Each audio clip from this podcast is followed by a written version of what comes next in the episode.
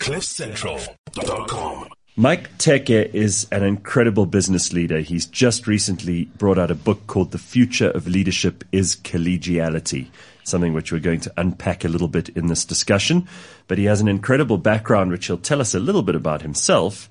Um, I'm interested that he started off as a teacher and has been working in some of the most high profile and most interesting business sectors in South Africa, including Optimum Coal Holdings, where he was CEO, also the chairperson and controlling shareholder in the Masimong Group, um, Anchor, which is apparently doing exceedingly well, and many other interesting places, including the Richards Bay Coal Terminal and a past president of the Minerals Council of South Africa.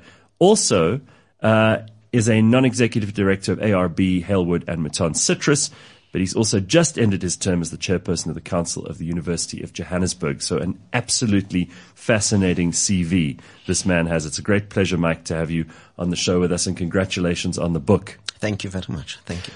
So we've already started a conversation, which I, I, should never do when I have a guest because there are now a million things bobbing around in my head. But we, we will start at the beginning. So tell us a little bit about your background because for people who don't know you and you're not the kind of person who loves publicity, but you've done all these amazing things. Tell us where it all started. So it all started in KwaThema. I come from a township called KwaThema and I was raised there by my grandmother, staying with several cousins and my sister and my two brothers. And then I matriculated and went to the University of the North. Before that, I worked for a year in Springs at a company called Van Leer as a laborer and I enjoyed that. I was raising money to go to university. And then I completed my studies at the University of the North. I was a teacher for a year at Kenneth Masekela High School where I matriculated actually. And uh, thereafter I joined Unilever, Bayer, the German multinational, BHP Billiton, Impala Platinum, then Optimum Coal. Sure. And when we listed Optimum Coal, I then came across quite a number of people who were interested in what we were building. And Glencore, the global multinational mining house, bought uh, Optimum.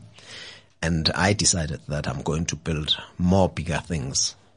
And that's when we started working on building what we call Seriti, Masimong, and the other businesses right. that we, we, we work on today. Yeah. But um, I also believe that you you've left out that you were in a in a soccer team where Muzi Kuzwayo was the manager, and that this started- was the manager of a club called Left and Right at the at university, and I played in that soccer team, and it was well administered and managed. And there were like, quite a number of people, and I think some of them who will listen to this one day, they know that they, they, they were rooting for me that one day I will play professional football. They Apparently, so. you were very good. They thought so. And uh, my sister Maria didn't want to hear that. My sister wanted me to complete my schooling, finish school, and make sure that I have a profession or something to do. She didn't she didn't see soccer as a profession or something that would make me a living. And I decided to abandon it. I think I was 25, 26. I still play. But there's still, uh, apparently there's a video floating around on the internet, which many people have seen of you yes. kicking a ball around and uh, you still have the talent. I still play. I still exercise every day. And uh, during COVID, I felt that when we were at times getting bored Saturday, Sunday, or during the week when I came back from the office or from the mines, then I would change and dress in my soccer gear and play soccer with myself alone. And my son would join me at some stage. But I still enjoy it, yes. And I believe there's also a very important person in your life, your grandmother, who had a profound influence on you. And, perhaps, you know, when we get into the book a bit later, it'll become clearer. But tell me about her. My grandmother when I was born, I, obviously there were no clinics, no hospitals, I'm told. So I was born at home, number nine Malaza Street in KwaThema. And I think she became the midwife or the gynae at the time. And I was born and my mother went back to work later and she left me with my grandmother. So the person I knew as my mother was my grandmother and she raised me. She used to walk me to school. When I was a little boy, Gareth, I'm sure you can see my complexion. A lot of people get confused that am I colored? Am I black? I'm a township black youngster at the time. And during apartheid, we know that those uh, classifications were important. Mm-hmm. So people used to tease me and it never really bothered me. I went to school and my grandmother walked with me to school and we used to have a great conversation with my grandmother walking to school and she would fetch me in the afternoon. And she still woke me up at quarter to four. The fascinating thing about my grandmother is that every kid in the house, my cousins, would sleep during school holidays. In other words, just because they are not going. My grandmother still woke me up specifically and helped me wash and I would dress up and sit and watch people going to work. So that habit has not gone away. And I look back now and say, what a great grandmother she was because she left me with those great traits, you know. I suppose those habits that you learn early in life are the ones that shape the way you'll behave later on. Precisely. And you still, you still I wake still up. wake up early. I still irritate people about work and send them uh, WhatsApps and SMSs early in the morning. And uh, when Tshilidzi Marwala left South Africa for the United Nations, he gave it. He gave a great speech, and in his speech, he said he doesn't forget our 6 a.m. catch-up meetings because I said to him, I, I don't have time after eight o'clock, so I'll catch him at 10 to 6 when I arrive at the office, and he enjoyed it. Well, there's a lesson also for people who are wondering why they're not taking off and being successful, but they're not up until nine. Sure. Right. So managing all of this, this empire that you've built and all these various businesses, obviously there are lots of people who are, are there as part of your team who manage various things. But for you, it must be a, a major task to, to fit everything in. How do you do that? Well, I have priorities every day that I write down. And often when I go to meetings, I'm very critical of people who walk into meetings empty handed. That's what I watch. And if people don't write things, I know people have computers, have got cell phones and they fiddle with their phones, but I don't know what they do with those phones, maybe. but what is important, the discipline of writing something down becomes Yes. very important. Yes. That's what they say in the classics, you know. So that's the first thing. The second one is I am good at something and quite a number of people could, can attest to that. I'm good at being able to say no. There are things that I don't appreciate and don't appeal to me. Why? Because they don't fit into my day. They don't fit into my priorities. Like now when I live here, I know where I'm headed. I'm going mm-hmm. back to some meeting somewhere and I'll make sure that that meeting must finish on time. I must tell you a funny story that happened to me yesterday at our executive meeting. Our exco was supposed to start at eight o'clock yesterday and I was in another meeting and at 742 everybody, the members of the exco were sitting in the boardroom waiting for me. And when I walked out of my meeting, I started to ask questions about when are we starting at eight because everybody must be seated by 7.55. They know. And they, and I walked in, everybody was waiting for me I love that. because they wanted to see how I was going to react. Time is money.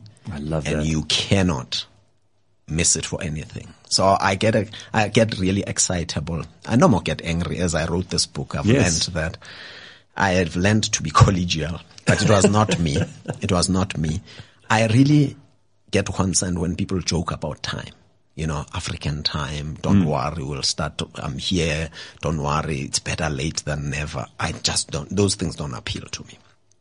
And I take things seriously. All the businesses we've built, we've built within the principles of what I want, what I want to see. right. Yeah. And uh, pu- punctuality is the Punctuality politeness is of the kings. politeness of kings, as they So, say. so Mike, let's get to this book of yours, which I, I found fascinating. I, I've read it, and there are many things in there that I needed to think about for a long time. It didn't occur to me that they were obvious. Hmm. So you, you've put the word collegiality in the title, which I think is important. And you said now you've actually come to that realization yourself. So you weren't always collegial. No. What does that word mean to you? Because many, many people who are listening to this will go, it sounds like something that's sort of like when people talk about colleagues. It's sort of something when people talk about, you know, the academic world. My, my, there's a collegial atmosphere where people learn from each other and they're Yes. polite to each other. There are all kinds of niceties. But what does it mean to you? What it means to me is that when I was raised in the world of business, is that for me it was life was a zero sum game, a zero sum game. Mm. You know, you go into a meeting, you win. Mm. I used to come across managers who would say, "You go for a kill." Right. You know, you fight hard and make sure that you bring this home, you know. So you used to walk into meetings aggressive and fighting Yes. and making sure that the next person who's sitting in the room, when they Is walk out of the meeting, they must feel that they met you, you know, that type of thing. The second one was you noticed people who were promoted and moving up. the ranks that they were behaving that way, right? Mm. And you felt that you wanted to behave like them. But then I realized later in life, and the best one is when I worked in human resources, we used to engage in wage negotiations. For a month, we'll be fighting with each other. And on the 11th hour, either you go on strike or not, you end up becoming collegial all of a sudden and you sign an agreement and you hug each other and you say, what were we talking about for the past four or five weeks fighting?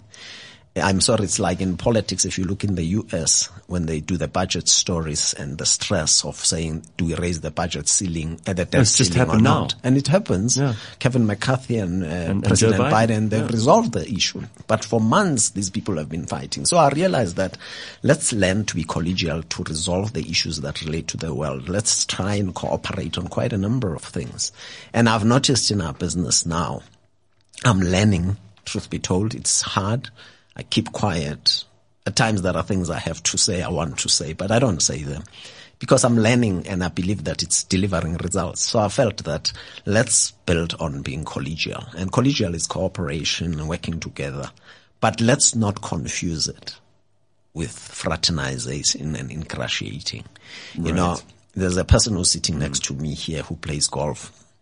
Oh, there are people who play those sports. Yes. And they would say on Saturday, I must go and play with my boss because probably we become friends and we can start talking about those are the things I try to avoid in life. And I'm saying in terms of leadership, watch those things.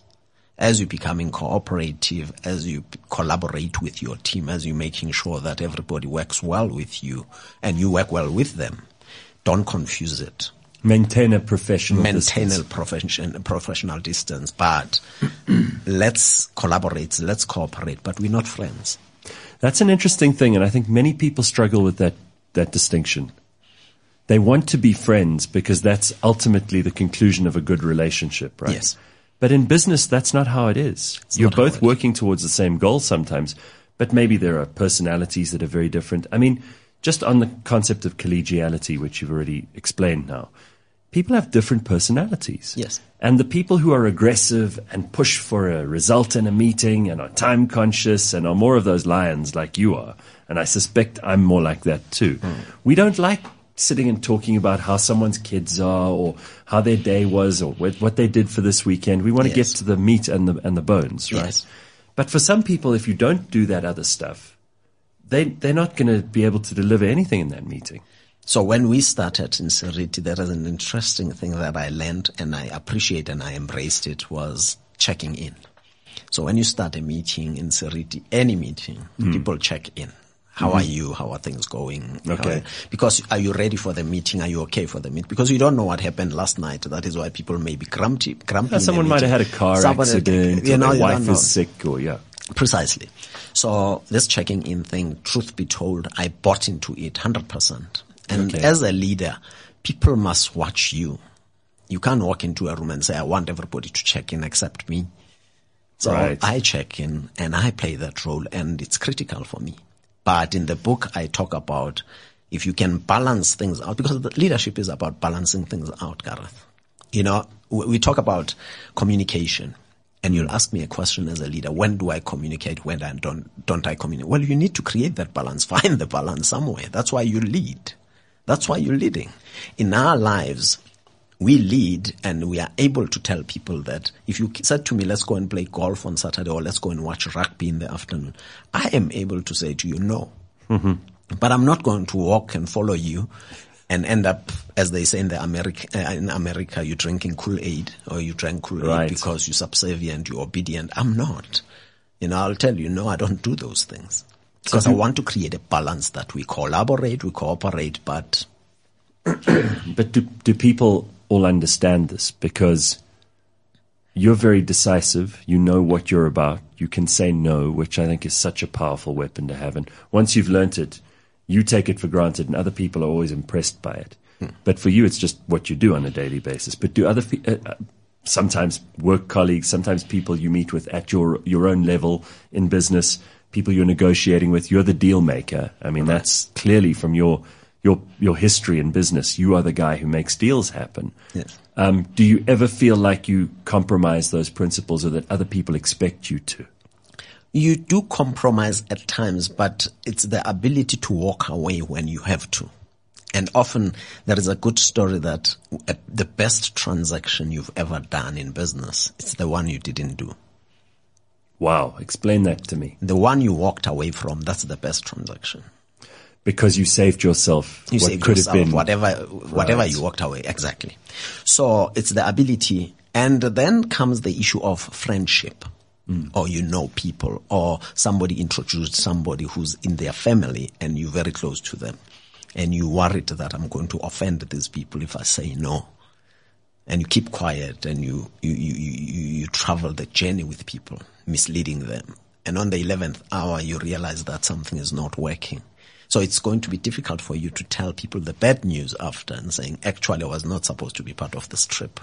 Sure. So I'm able to, we've identified businesses in our lives where we sit around the table and say, we love the business, we love the concept. But probably on 55 minutes in an hour, minute 56, we say, you know what, thank you. We're not coming with you.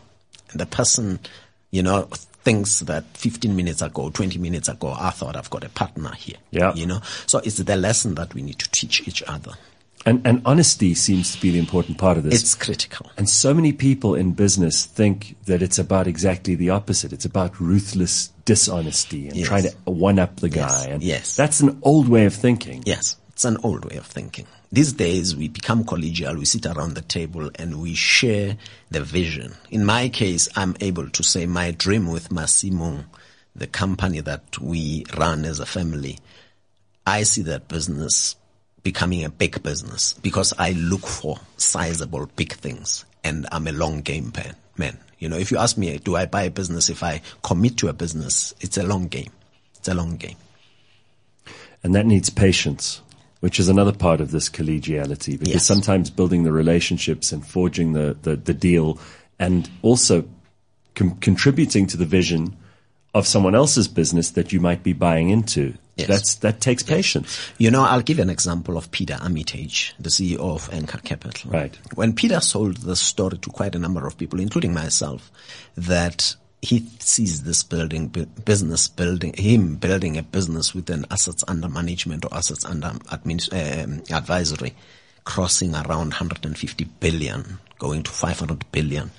A lot of people probably would have said, you're telling pork pies now, you know. And Yeah, because Peter- it wasn't anywhere it near It wasn't that. an, anywhere near that. There was no 100 million or 200 million rand on the table at that time.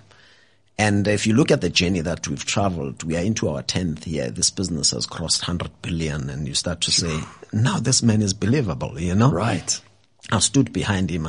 But truth be told is you love the personality, you love the work ethic, and you believe the story.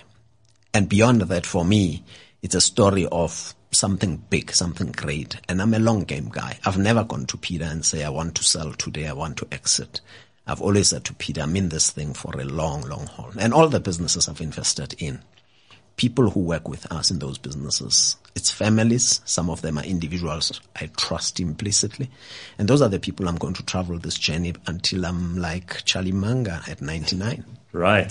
He's the guy famously who Warren Buffett Exactly. has as a partner who nobody knows about, right? Exactly. He's quiet and gets things done. Just get and makes done. some very good investment decisions. Exactly. Do we have enough people who think long term like you in, con- in, con- in a country like South Africa? Because I'm concerned that so many people are thinking about survival and they're thinking about tomorrow, but maybe not very much further than tomorrow.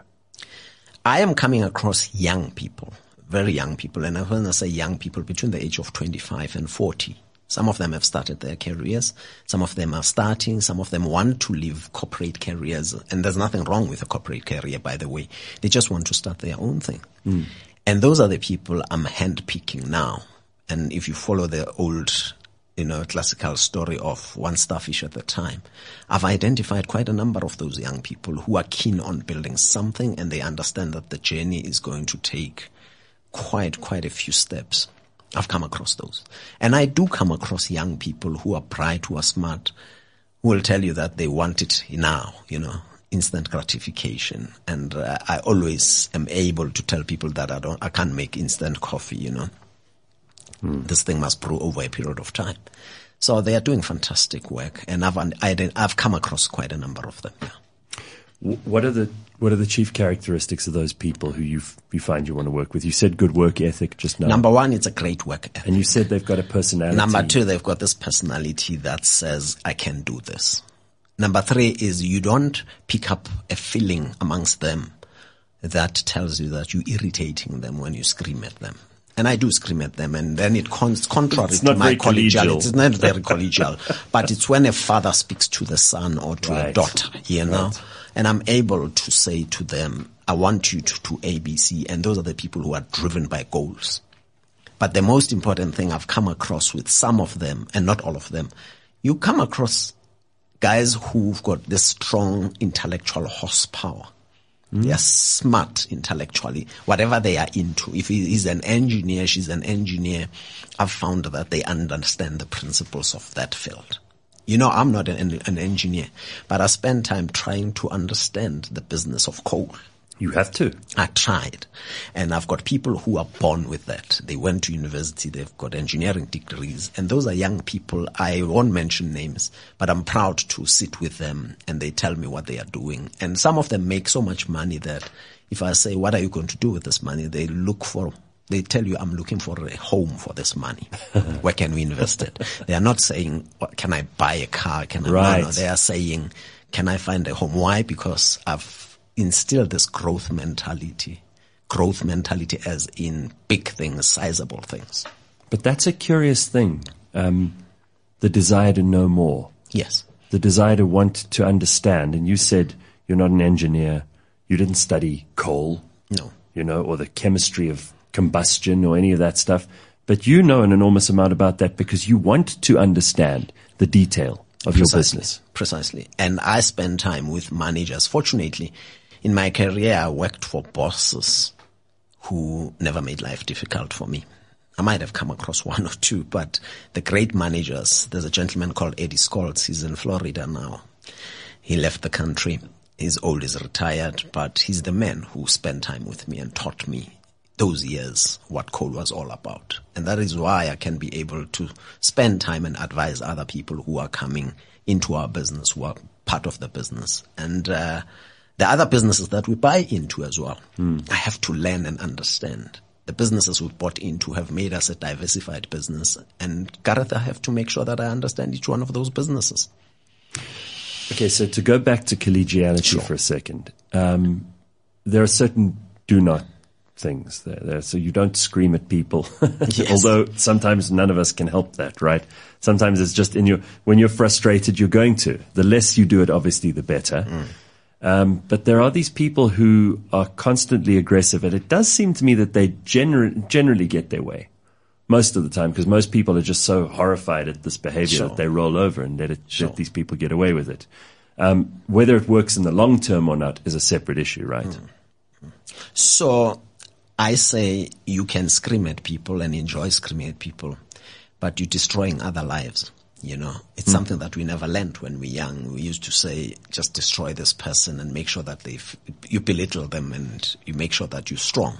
But it doesn't take, it doesn't work well that way. The second one, it impacts on your own health. Yeah. You can scream at people, but when you close the door in your office, probably you get your own chest pains, right?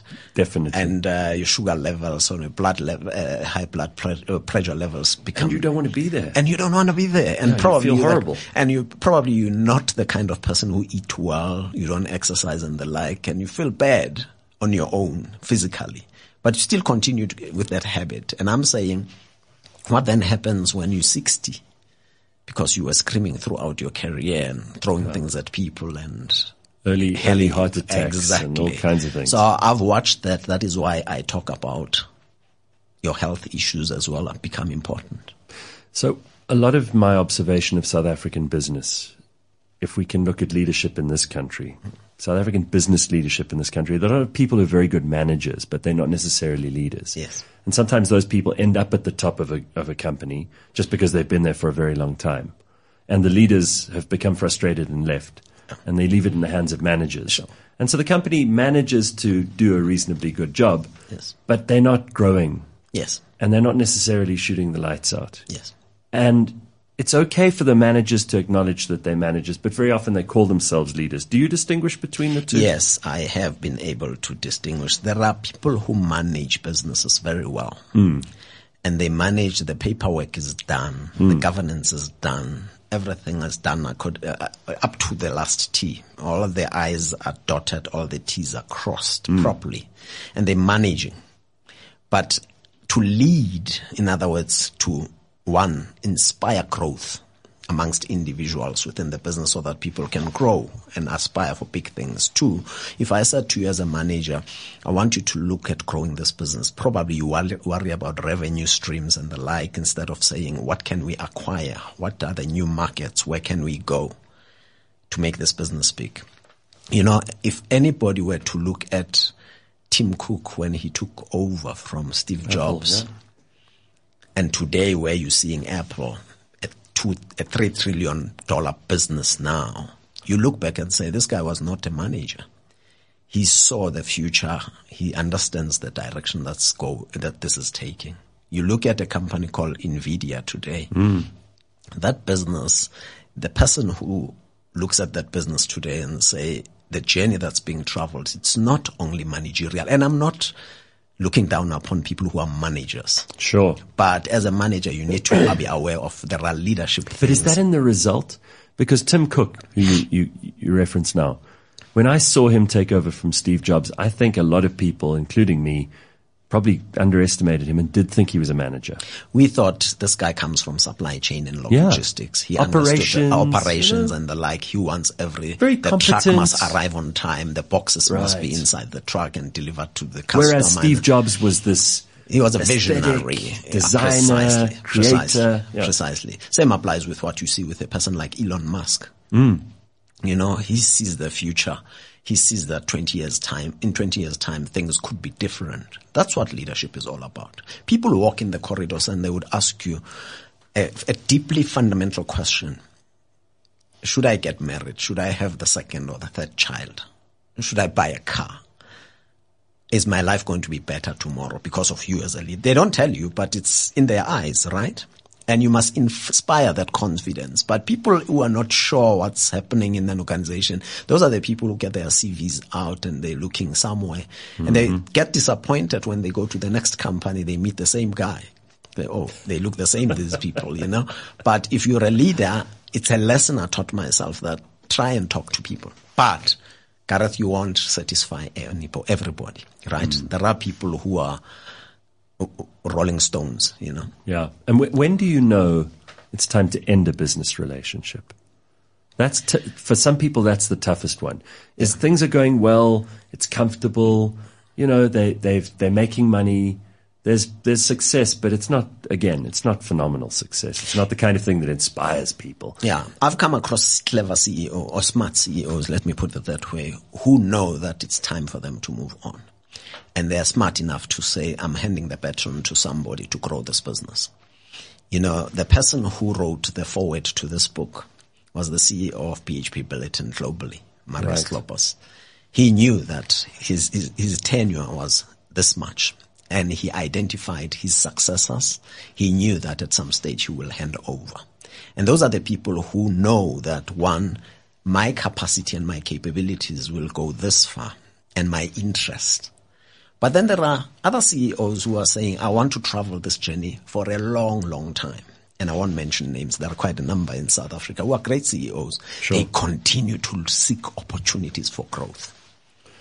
So They it's re- it's really up to you. It's really up if you, to you. if you want to keep growing things, but when you when you see you can't grow things anymore, it is time to move on. Exactly. Let me give an example of Sibanye. Go, uh, Uh, Neil, Neil Froneman. Neil Froneman took Sibanye.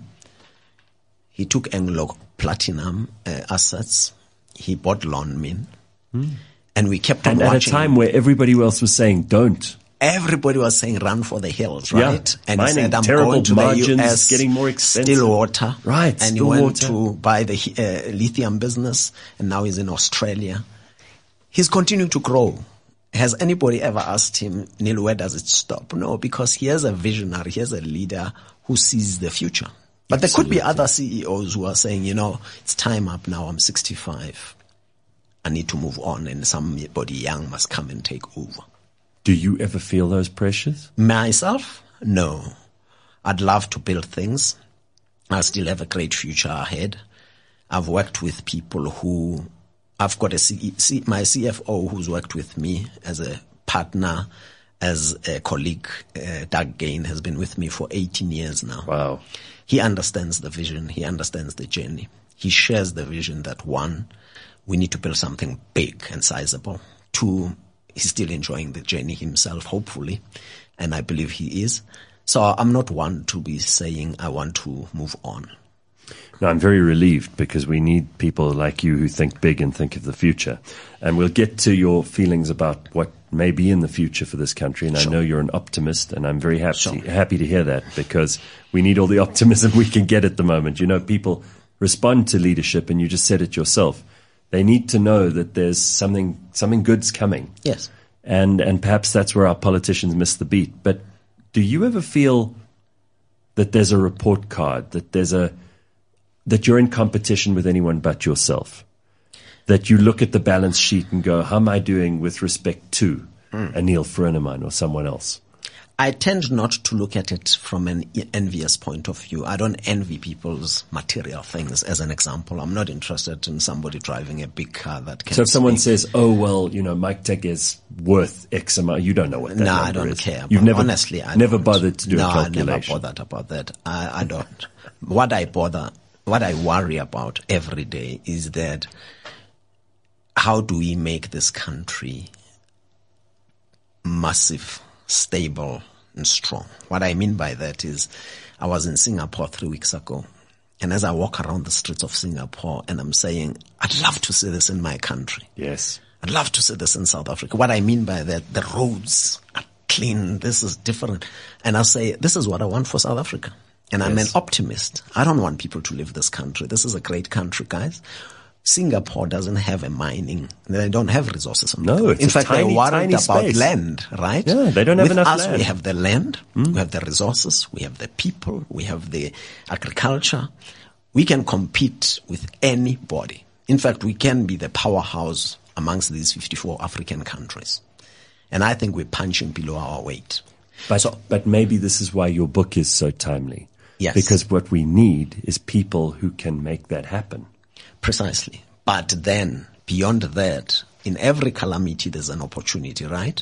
When we see all these worrying trends that are, I looked at the rand the other day and I was comparing the rand and spot and hmm. what has happened to our currency. And I'm saying we shouldn't be seeing that. Why? Because we have the capabilities as a country.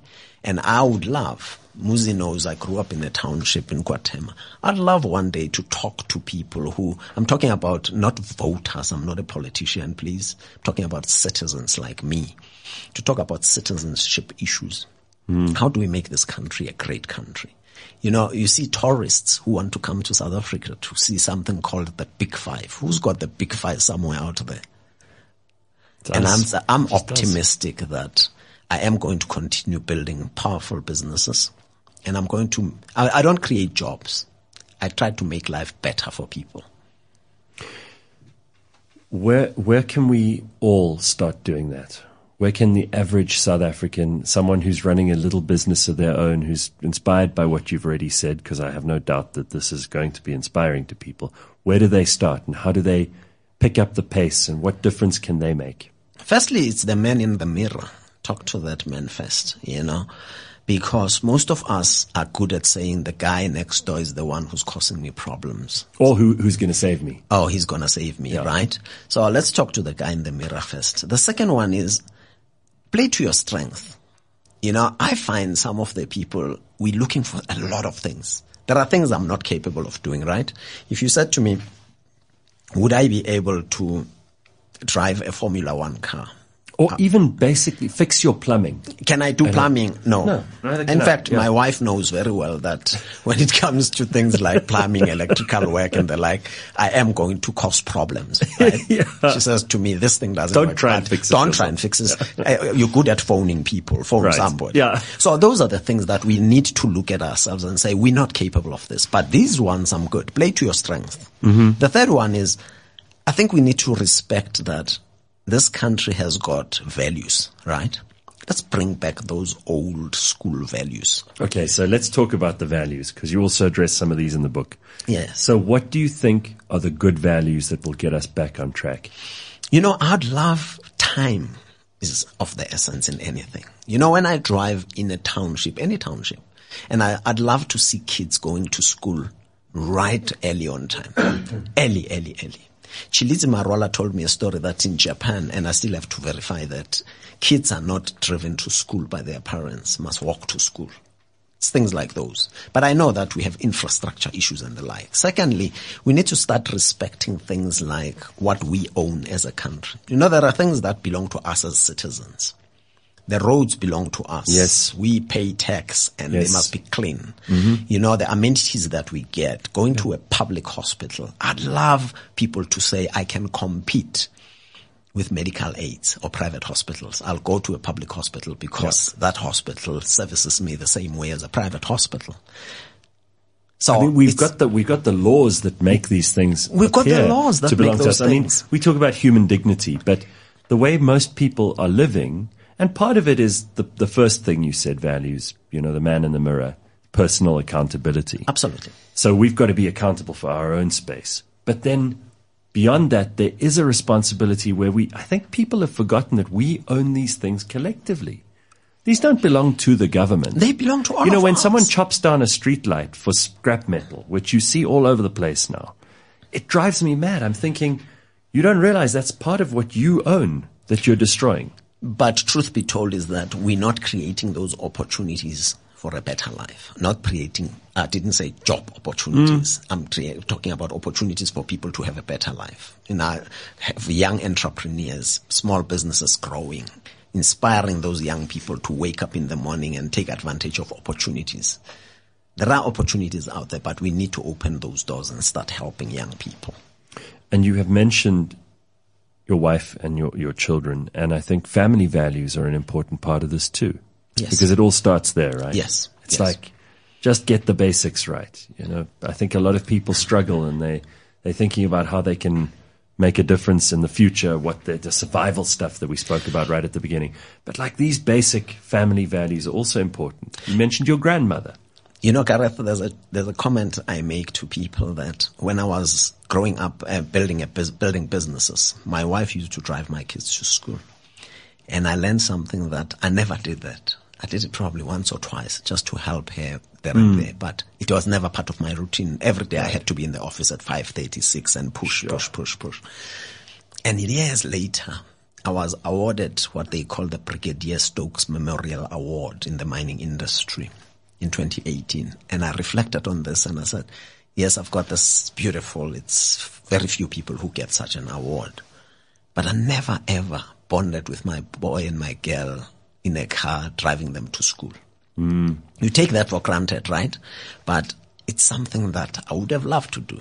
And I'd love us to spend time on basic things like those. But Mike, I mean, at the same time, you wouldn't have been able to to give them the life that they've had, and maybe it's it swings and balance, uh, swings and roundabouts. and right? I mean, you can't do everything. You can't be everywhere all the time. I agree with you. You catch it in the swings, you lose it in the roundabouts, right? In business, I have said the same story, but when it comes to the private life that you mentioned now in terms of our values, there are things we need to appreciate as human beings. I'd love people to say, I'm coming to live in South Africa. How do I get a passport? I want to get that green passport. I want to be in South Africa. And where would you be? Probably in Switzerland, in Geneva, as an example. Somebody saying, I want to see the big five every day. Yeah. I want to be, there are agricultural opportunities, there are housing opportunities, there's this, that. I don't want, I get so depressed when somebody says, how do I leave the country? It worries me. And we've seen a lot of talent leave the country. And I want these young, talented people to build this country because there are opportunities. you need them in your business. I need them in mine. Absolutely. We've got to make we've got to make this place work. So just quickly on the coal front, because Sure. there are a lot of people at the moment. Our obsession in this country is energy. Sure. We we know that there is a, an energy crisis. We know that the uh, that there's a minister of electricity now, who I'm sure you've met in your dealings with Yes. with coal and Eskom and everything else. How do you feel this problem is going to be resolved, and are you hopeful about its resolution? From a business point of view, I am hopeful that we need to push this journey of having a proper energy mix. Coal will remain base load for a long time. We coal miners, we are coal miners, and people are saying, Mike, why do you invest in renewables? We invest in renewables because we understand the story of fossil fuels and carbonization. And for us, therefore, to decarbonize, not whitewashing anything, we mm. need to diversify and we're identifying opportunities. One. So once we have a proper energy mix, which the journey is there, we need to start telling the population of South Africa properly that this is the journey we're traversing. I don't think quite a number of people would, not because they don't know, it's because we don't talk much about that. now but- that we're talking about it, But just on this, before we even talk about the rest of it, there's also a lot of political toing and froing over renewables, and it's become a very hot topic. I mean, people all over the world, you see climate change protesters, and I think everyone accepts that there are there are definitely damages human beings are doing to the Yes. environment. But we live in a country where we must also be practical. we are practical. We don't, we don't have, we, we, what we do have is the resources in terms of coal to be able to create the power that we need to grow the Yes. economy so that we can eventually have more renewables. Yes. But we can't go put the cart before the horse, right? Right. That is why I'm saying the 16 coal-fired power stations we have in the country, we need to spend more time in getting them humming, as in banning the, the, the, the, the, those units producing a coal. How did it get to uh, the stage where they're energy. not? We're, we, as I say to you, we're spending time now.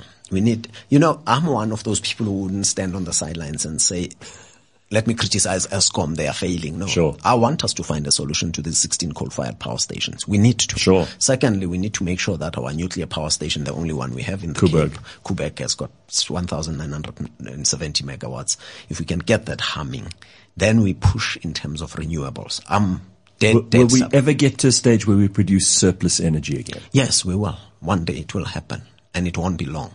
Sooner we will do it. This is what people want to hear. I'd love to see a stage where as an industrialist, you must remember, Gareth, if we were to put money into any business, when we invest in any business, your biggest, biggest, biggest cost or expense that sits with you is power. You mm-hmm. need electricity. Sure. You need to, you run a bank, you need electricity. Mm. You run a factory, you need electricity. Well, you run how a many butchery. how many businesses have we seen go under because they couldn't That's pay the diesel so bills? I, I believe that we'll reach a stage where there's a surplus. But in that journey, let's make sure that let's not create the gloom to be worse and people don't know what is happening. It's the leadership in me that says I'm an optimist and I'm not a blind optimist. Sure. Because I work in the industry. and you, you, you know what's going on there. I That's why I'm asking. I understand what's happening from a technical point of view, from a business point of view, and we can achieve the results. But I think we need also to know that there's going to be some pain still before we get all these things sorted out. You know, and, and as long as people know there's something we're working towards, then when we get there, it'll be worth it. Yeah. People don't mind making sacrifices if there's a if there's a pot of gold at the end of the of the You know, rainbow. Gareth, I might say something. It might come across a bit controversial. Go on. When a lady says to you, "I want a baby," Uh-huh. and you're married, they know that labor is painful, right? right. But they want a beautiful baby. Sure. Yeah. That's the same thing. We're going through that pain right now. The issue for me is I'd love every citizen of this country to know that it's painful at the moment. But we will reach a stage, I believe, where we'll have a surplus. I believe we will have enough electricity. I believe that we'll have reliable mm, and, and affordable electricity. And every household must have that, that power. Right. And I believe we're heading there. But the journey right now is tough. Okay, so because we're on the optimist train at the moment, which I love, how do you see South Africa developing and where do you see us going in your best case scenario? Let's let's sketch a vision that Mike Teke has in his head of what South Africa could look like in 15 years from now. You know, this is a country that's not landlocked. We've got ports, mm-hmm. massive ports. We've got Durban, we've got Richards Bay, we've got East London, we've got, across. We've got some countries are landlocked, they've mm-hmm. nothing. Firstly, we need to make sure that those ports deliver. Number two, what is the significance of that? The significance of that is that any business that runs in this country that wants to expand its markets and grow. As an example, citrus growers, they want their oranges to reach any markets as soon as possible. Yes. We need to work on those things. In our case as a country right now, our state-owned comp- and entities must be brought back to life proper. You know, I dream of a time, and that dream is going to be realized, where when I go to London and watch trains, the tubes, the tube underground, and you watch, I, I want us to go back to those days. I often I, I sit on the Gautrain occasionally. Yes. And I think this is marvelous. This is an Yes, example of but what I can want be done. those things to be done back in the townships because the infrastructure yes, is there. and, and Transnet and Prasa and these things should be running. Let's bring back those things. Um, I spoke about values earlier. Once we sort that one out, we've got leadership, we've got the people who can talk about. The second one is to sort out those things. Those are the things, when state-owned entities get money from the state, if they are owned by the state, they're the ones that create jobs, hmm. that create jobs and create a better life for people. But beyond that, my biggest dream is that will then sort out our education system. By the way, all these things will be done simultaneously. Yes. I dream of a country, as I said to you, where education is education is education. I've invested in education. I love education. Healthcare. I want people, Gareth, to go to any hospital. I don't want people to go to a private hospital and then others have nowhere to go. People must be able to say, I can go to a public hospital because it's the same as a private hospital. So my vision, the coming 15, 20 years, if we can get all those state-owned entities built up, rebuilt aggressively now. Two, we need to worry ourselves about things like, obviously those ports are part of the state-owned entities. Sure, of course. Three, encourage young entrepreneurs to take risks and talk about long-term things. Mm. Then we'll be able to pay for our education, we'll pay for our health care easily because those things are happening. The private sector is strong in South Africa. You know, banks are collapsing all over the place. I'm sure you've read about Yeah. that. You've had First Republic, you had the Silicon Silicon, Valley Valley. Have you ever had anything in South Africa? These banks are strong. The private sector in South Africa is strong. We must build on that. And the Rand? the rand is the no, no, no. On a serious note, Because it is, it's where, how we it's square the up. function you know? of seeing things happening. It's the function of not only uh, somebody made a comment and then the rand went to 20 rand to the Mm. dollar. I'm talking about deep fundamental things where us as business in South Africa, let us run the businesses. Let's build these businesses. Not watch us running businesses. Be part of that story. This rand will stabilize at some stage, but at the, at the moment, it's not going to stabilize on paper. We need to get the things I've spoken about right. There's so much to unpack. I suggest that anyone who is interested in more of, of what Mike is talking about here takes a look at the book. The future of leadership is collegiality. And I think there are so many lessons in the book. There are so many lessons that you've shared with us today. It's such a pleasure to spend time with you. Thank you very much, Mike. Thank you, Gareth. Mike Teke, everybody. Fantastic. CliffCentral.com.